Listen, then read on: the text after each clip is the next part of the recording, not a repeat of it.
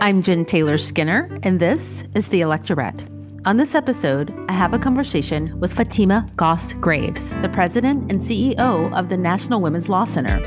She joins me to discuss the coronavirus outbreak and how the pandemic will uniquely affect women, women who are, of course, on the front lines as essential workers. We also discuss the childcare crisis, and we talk about a recent report published by the National Women's Law Center on the investment needed to adequately fund the country's childcare needs. So, here is my conversation with Fatima Goss Graves. Fatima Goss Graves, welcome to the podcast. Thank you, thank you. So happy to be here. So, we are about two to three months, I think, into the pandemic. And that sounds so surreal to say out loud, but you know, the economic fallout has been really swift, right? It's been head spinning. There have been millions of people out of work, you know, overnight, right? But we're just starting to parse through which group specifically will be hit the hardest economically. But I want to specifically talk about women. Can you give me a quick summary of what the picture looks like for women right now economically? You know, a crisis like the one we are in is going to always reveal inequalities that existed before.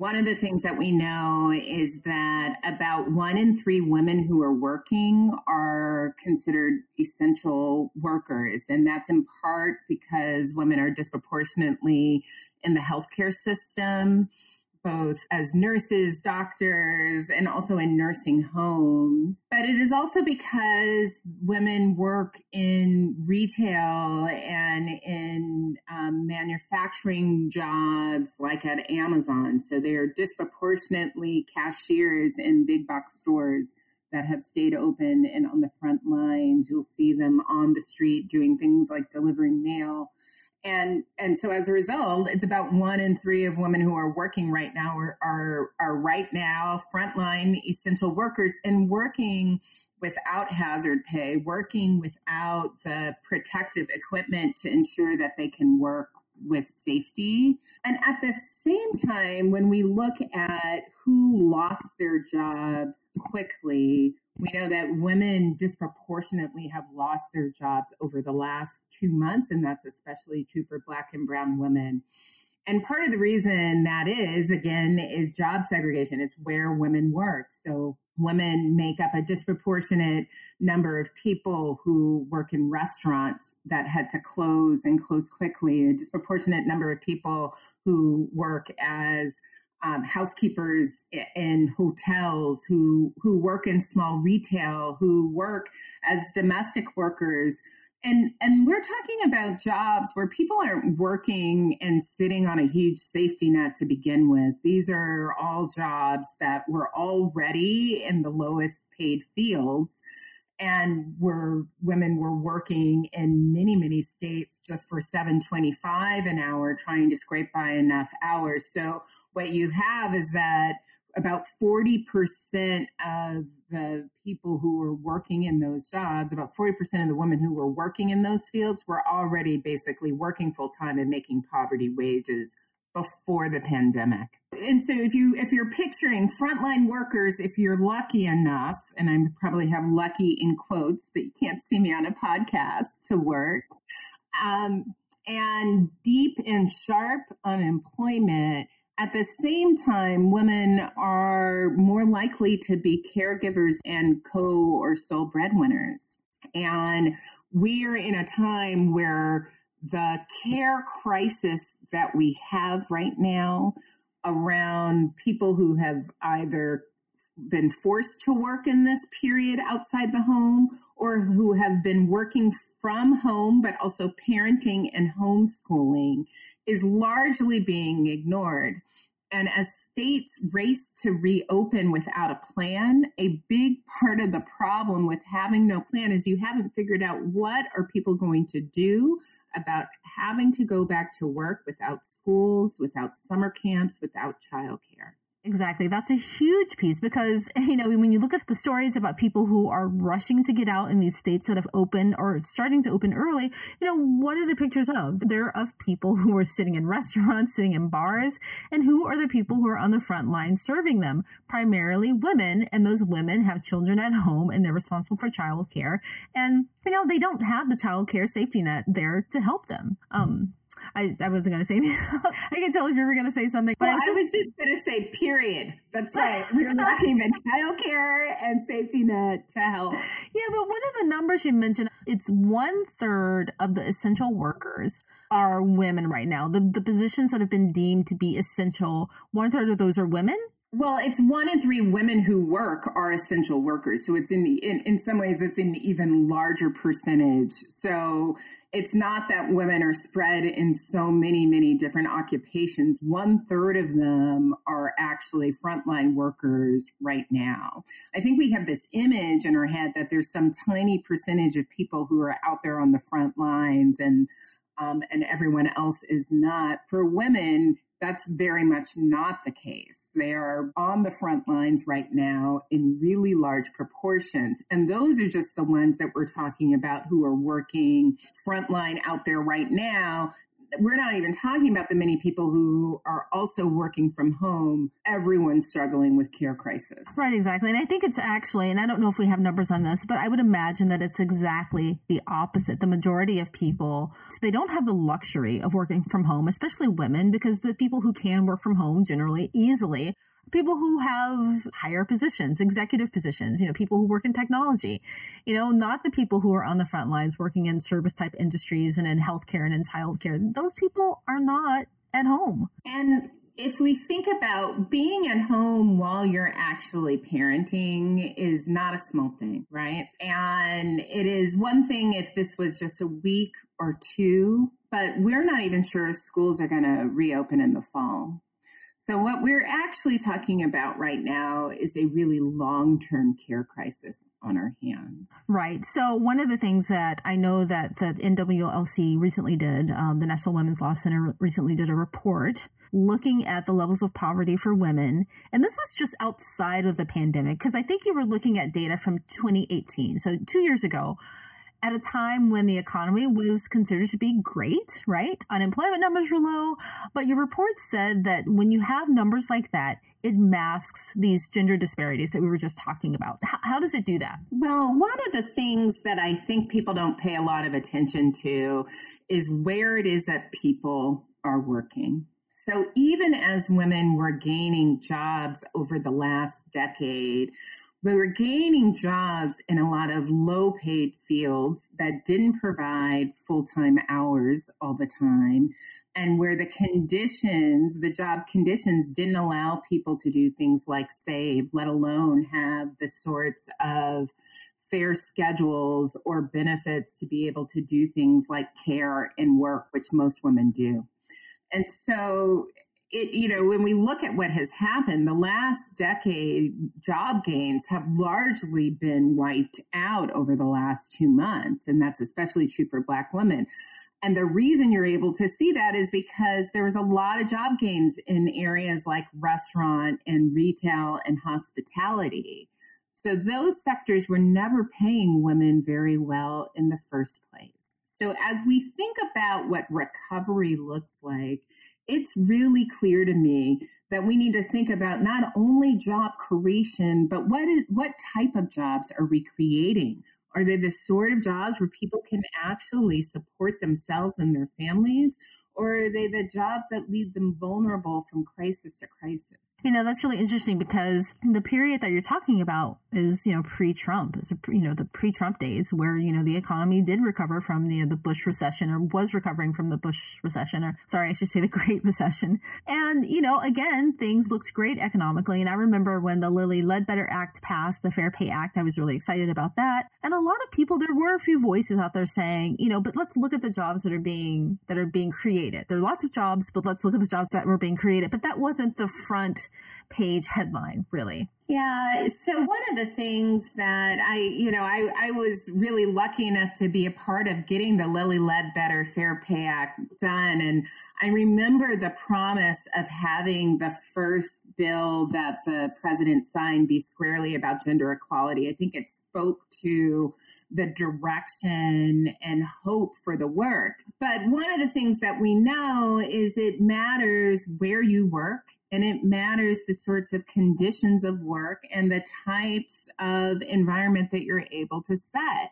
So we're now in a in a moment where we have had the most animated set of ideas coming from the women's movement in really a generation. People are out there demanding that their experiences at work and beyond be different. They're saying me too. They're saying time's up. They're saying that they expect their institutions and policymakers to respond.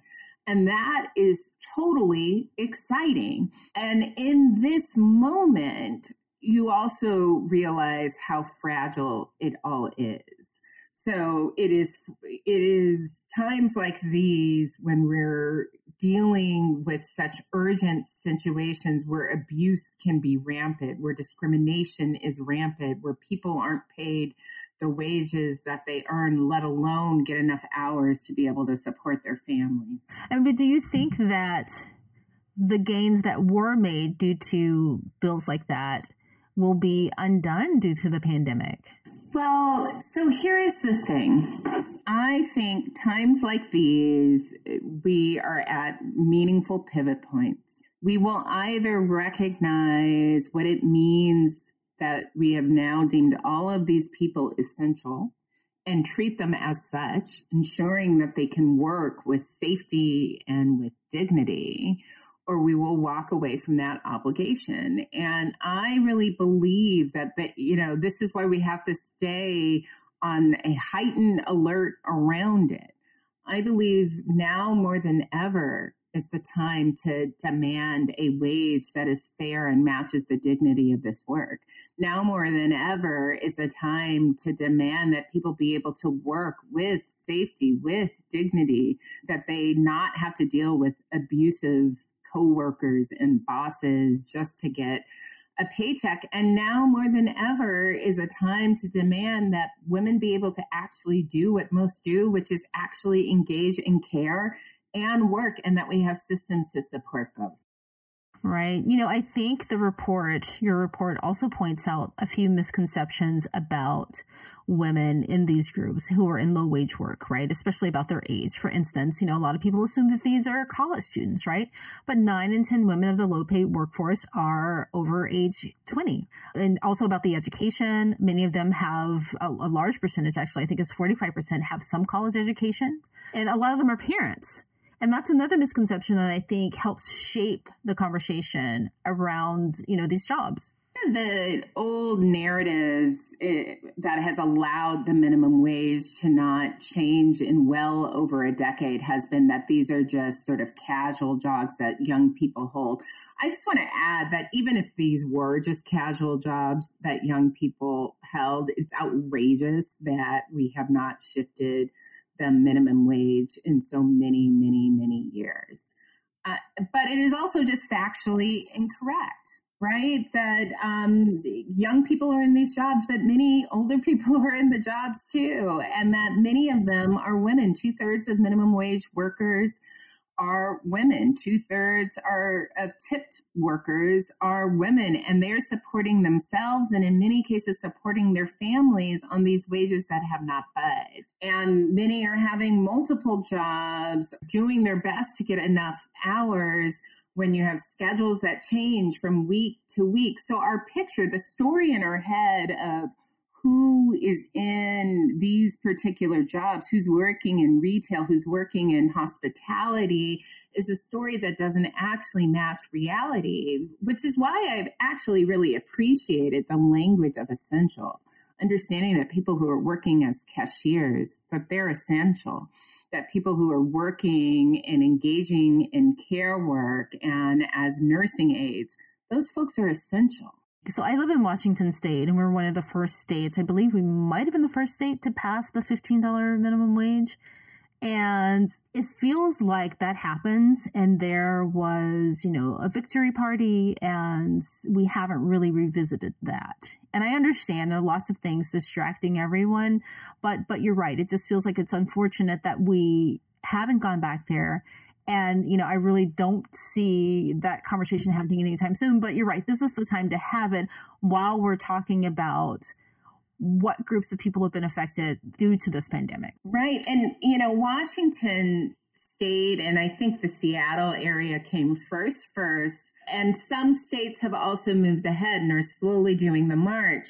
Um, but for most of the country, they're nowhere close. And you know, last year, the House of Representatives, for the first time, not only passed a minimum wage bill that got to $15 an hour, it also importantly included principles of one fair wage so that tipped workers were guaranteed the minimum wage paid by their employers and their tips would be on top you know, imagine if that were in place right now. If ma- imagine if workers had that important security. Unfortunately, that bill has not moved forward in the Senate. It has joined the sort of graveyard of bills from Mitch McConnell. Um, but it, you know, th- this really underscores how important it is that we move these policies along in times of prosperity, not only in times of crisis. So I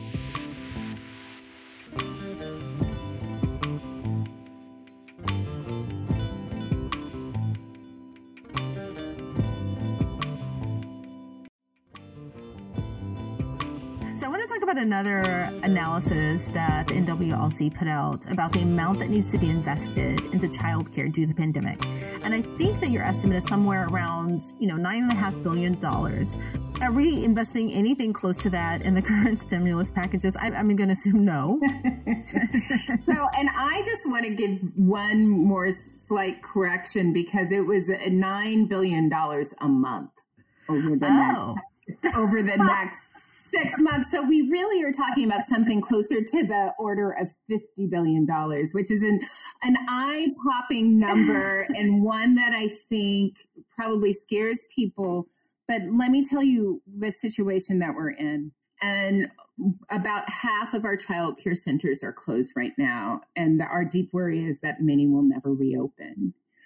And it, these are not the sort of small businesses that can shift on a dime and that can just sort of one period decide they're open and another period decide they're not. And these also are not the sorts of places that can stay open with a model where you're only serving a handful of kids. If you're a child care center that typically has 30 children and now you have five, the numbers don't work out for you to be able to be open without support.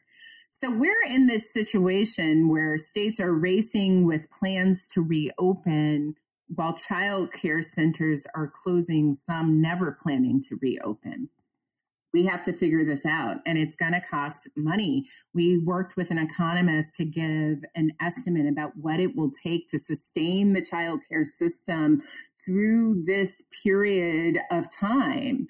And the and the answer is it's about 9 billion dollars a month. And for parents who are right now losing their jobs rapidly and working with deep worry if they haven't lost their jobs. We realize this is not some individual problem that parents have to figure out on their own. There was already a child care shortage going into this pandemic, and it is my deep worry that we are not going to have a real system to come back to. No, that's really scary. And I laughed earlier because I knew that we weren't investing nine and a half billion dollars. But then when you said monthly, like, like, you know, I know that, you know, we're, I mean, they're giving $1,200 stimulus checks. Right. So, I mean, let's be real about what the investment has been so far. So far, there's been $3 billion invested in childcare to go to essential centers. Um, and so we're not even scratching the surface around what the system needs. Even in the HEROES Act that passed the House last week and did a lot of important things. It closed some loopholes in terms of covering more workers and ensuring more families would be able to get access to payments. It only included seven billion for childcare, so basically not enough to get through a month of need right now. You know, I'm not sure if people have in their heads that it that women magically will really do it all, that they will somehow work while providing care and schooling for their kids. Uh, it, it is not possible. If we are to have a meaningful response to this pandemic and a meaningful idea around what it will look like to reopen and recover, we must deal with the care crisis. This is a crisis. Um, I, so I'm just curious. I was thinking about that number and thinking about what you were saying about many of the the centers not reopening, and then just thinking about you know some of the restaurants opening or some states that are opening now, and the women who have to go back to work, and the need for childcare. You know, even men who you know need childcare as well. I just it just seems like a lot of different angles. It seems insurmountable given the amount that's already been invested. Right now, let's say magically something happened and you got $9 billion a month. Where does that go right now? What does it go for? So, one of the things that's different from other sectors of the economy that we're trying to figure out is the child care system already has a funding stream. There's the Child Care Development Block Grant that gives money already to every state in the country, and it allows for providers and families to be able to have care, and it serves mostly low income, um, some of the lowest income families. There's a huge wait list to be able to get into this sort of care already, right? So, again, this is an example of going into this pandemic we already had a problem that we weren't fully addressing. We can use that mechanism to fund childcare at a level that will allow providers to stay open and for families as they're beginning to reopen and recover and continue their job search to have care. How much of this do you think will have to wait until there's a shift in the balance of power, right? I mean, the thing that's really holding a lot of this back is the Senate right now, right? You said, you know, the thing, the bills are dying on McConnell's desk, you know, and the executive branch. I mean, you know, how much this is going to have to depend on that? You know, the last few weeks, we have seen uh, the most odd debate imaginable in DC right?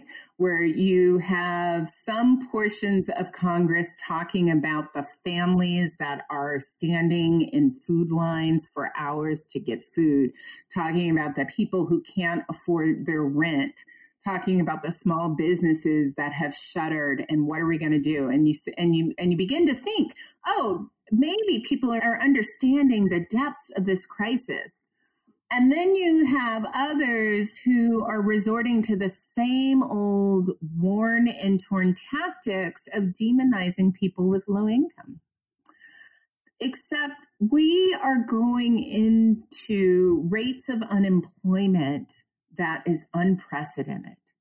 And we don't know how long this is going to last or what the other side looks like because this was all triggered by a global pandemic all of this you know, but I think we almost have to remind ourselves every single day how historic these numbers are. It's historic that we've had 36 million people file for unemployment claims in just two months. It's historic that we are lurching towards rates of unemployment that are going to go to over 20% and that we're doing it in the midst of an acute health crisis. So it requires Congress to do some things that they may not want to do. You may be someone who came to Congress not believing in government. You know what? This is not an individual problem. We need government as part of the solution here. I was reading something the other day about you know, a comparable health crisis, but not really the same, you know, polio, where, you know, things were shut down for years until they had a vaccine, you know, but I think if, if my numbers are correct, I think that we have already lost the number of people to the coronavirus outbreak than we did to all of the years before we had the, the polio vaccine. So this is really, really unprecedented. And I think it's just a lot for people to, to digest. It is for me, just, just talking it through. Yeah. I, I think when we think about the health crisis that we are facing and especially for Brown and Black communities that have both been hit tremendously hard, in part because they are they are more likely to be frontline workers, are more likely to live in densely populated cities, and at the same time, we have a health system that has allowed for there to be health disparities over time.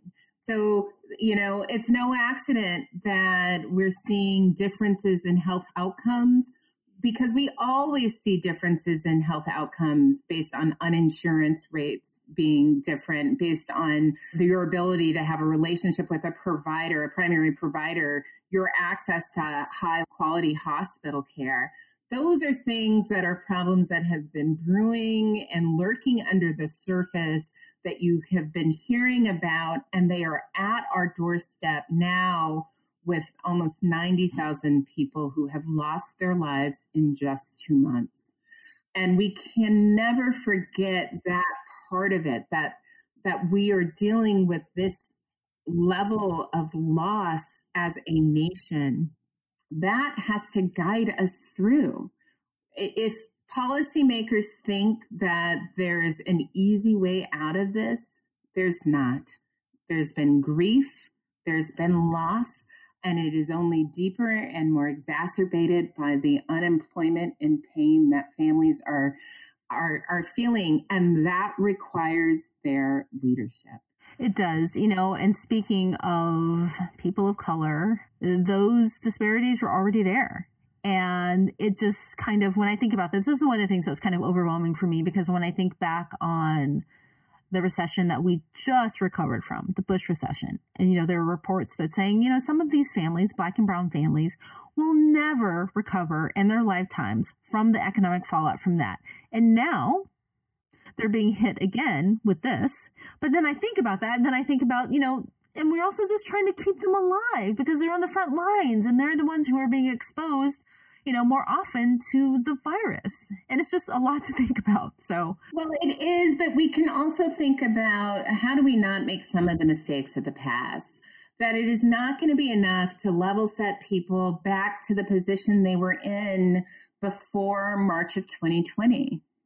March of 2020 wasn't serving everyone well. March of 2020 required us to look deeply at a lot of families anyway and think about how to improve their lives. We need to be thinking about how do we have a transformational process that leaves people in a different place. But do you agree that part of the problem, and I know that we need our leaders to step up, we need Congress to step up, and, you know, hopefully that will happen. But do you also think that, you know, considering the disparities that were in place before the pandemic, that this is also deeper in that it's a cultural problem, right? It's like, who do we value in our society? Who do we value? What work do we value? Do we value women's work? Um, and that just seems deeper than a stimulus package to me. And I'm not really sure how one would address that. I, I don't disagree with you. I think we have some of what is what is some of the work we need to do to address the most acute harms. And and that is how I've seen these last couple of packages. They are acknowledgement of the deep pain that people are in and trying to drive some solutions. But going forward, we're going to have to do more than just address the deepest of pain. The conversation we have been having now around who is essential is an important one and one that we should not let go. Who are the most important people to you in your life? And how do we treat those people? How do we ensure that in reality they can work with safety and dignity and equity, that they can take care of their family and their loved ones, that their ability to thrive is not upended every few years? And if we start there, we can have some solutions that are policy solutions, yes, but also some cultural solutions that can make a real, real difference. I mean, would it take something as big as, you know, to make a, a, huge cultural shift quickly? You know, I mean, maybe there's some legal precedents. You know, I'm thinking like some kind of landmark case about inequality, like Roe v. Wade did for abortion rights. Well, you know, it's interesting. We are we are in a middle of a a legal debate of sorts around who gets to decide whether or not people have to work with safety or not. I mean, that was some of the litigation that you saw coming out of Wisconsin, where the Supreme Court actually overruled the governor's stay at home order, which was in place because around safety for the public we also are seeing the exploration of adding things that we haven't seen applied to all workers before. For the first time in the CARES Act, we had a universal paid sick day and paid family leave program. That is unprecedented. We have been for long holding on to the idea that the United States was one of the few uh, developed nations without paid sick days. So, you know, even though there's a time limit on it, we actually came up with a national paid plan. And I think there's going to be meaningful litigation over whether or not that continues. And then the last thing that I will say is there are really rich issues revealed by this pandemic around how it is we make determinations overall. Where do we put our public dollars? And what do we see as a universal and public good versus sort of an individual thing that people just need to figure out? And that tug and pull might might go back and forth on on those questions but right now for example it is hard to argue that things like childcare and public health are individual ideas, right? Our economy will not function without having a care solution. My public safety and my individual health and well being is totally dependent on what the grocery store down the street does, on what my neighbors do, on what the public does. And so we are not some disconnected set of individuals who just so happen to be in the same city. Uh, we have come together as bodies, as cities, as counties, states, and as a federal government. And and this is really testing who we are as a nation. We are not just a, a bunch of individuals who are showing up around the same time. So I'm listening to this and I'm a person who is moved by everything that I've learned and everything that you've said. And I want to make a difference beyond my vote, right? What is the one thing that I can do? Well, for sure, voting matters. And so I don't want to, I don't want people to forget it, especially this year where people are going to have to vote during a global pandemic. So people are going to have to figure out new ways of voting. There will be people who are doing absentee voting for the first time. So the act of voting is actually a really courageous and important act um, as is the act of getting others to vote, right? So it's not just enough for you to vote, take your friends and family with you. And even if that take is is a virtual take, reminding virtually your friends and family to do their absentee ballots or to vote early. Um, and so I, the act of voting this year is is so so hugely important. So is holding electeds accountable. And if there is something that I have learned in this last couple of months, is that electeds want to hear from people. They care what their constituents think. And hearing that it is either important for you to ensure people can work with safety and dignity, important for you to ensure that we have a child care system, those are things that we need to remind our electeds about again and again, even if you think they're going to do the right thing, but especially if you think they might not. Well, Fatima Goss Graves, thank you so much for joining me, and thank you for all of the incredible work that you're doing at the National Women's Law Center. And just thank you. I'm so glad to be with you. Thank you for listening. The Electorette is independently created and produced by me, Jen Taylor Skinner. And of course, I'm the host. But I also do all of the editing, the audio, and the graphics. You name it, it's on my plate. So if you enjoyed this episode of The Electorette, please help The Electorette grow by subscribing. Just hit the subscribe button on whatever app you use to listen to podcasts. Also, leave a review for the Electorette on iTunes. Lastly, one final way to help the Electorette is by following the Electorette on social media. That's at Electorette on Facebook, Instagram, and Twitter. Thanks again for listening, and until next time, keep up the good fight.